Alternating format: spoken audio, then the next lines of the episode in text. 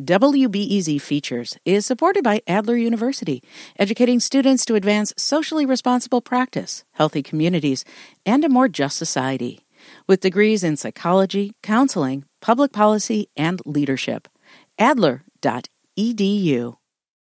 The U.S. Supreme Court is due to rule on the fate of affirmative action in college admissions this month. Two cases challenge the consideration of race, one of them on the basis that it discriminates against Asian American applicants.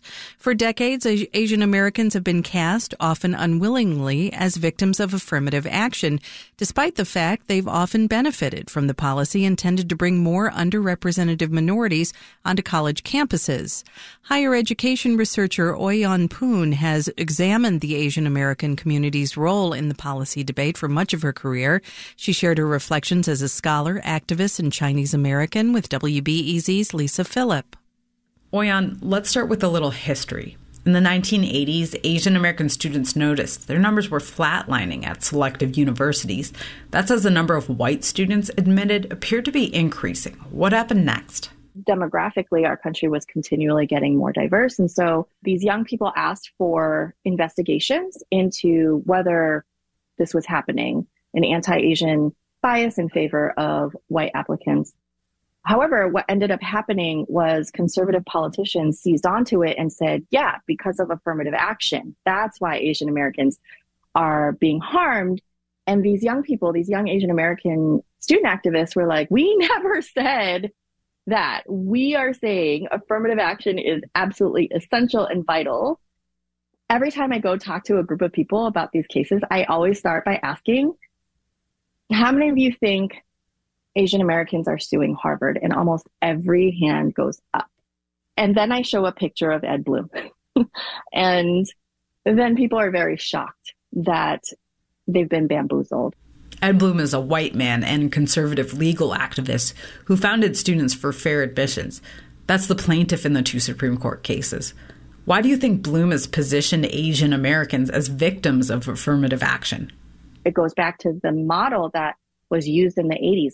If you put forward a face of an image of a stereotype of Asian Americans, then anti affirmative action forces who are predominantly white can deflect claims that they are racist.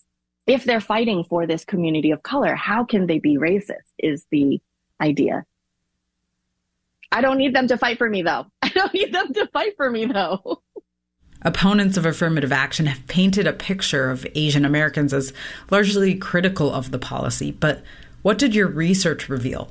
Our people in this community have played central roles in the development and history of affirmative action um, and political opinion polls continue to find support. Yet, if you look up Google images or news of just searching Asian Americans and affirmative action, the images that will pop up are these very activated, very passionate groups of mostly Chinese Americans who are out there protesting, rallying. They represent a very small minority of Asian Americans is being lifted up in the national discourse and making it seem like all of us, Indian Americans, other Chinese Americans, Vietnamese people, Filipinos, again, it's triggering into those stereotypes and biases.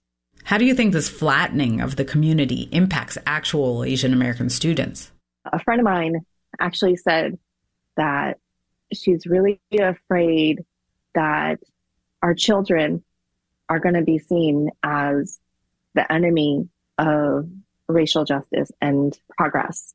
When you know that your community has benefited greatly from an anti-racist policy like affirmative action, and you have these other people using your face and your image to then destroy the policies that were so central to the progress in your community, the, the benefits in your family, um,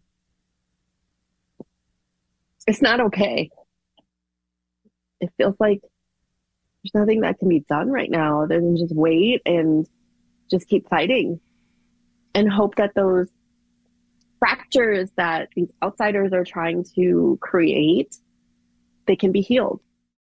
That's OiYan Poon, an affirmative action scholar and activist, speaking with WBEZ's Lisa Phillip. This is WBEZ.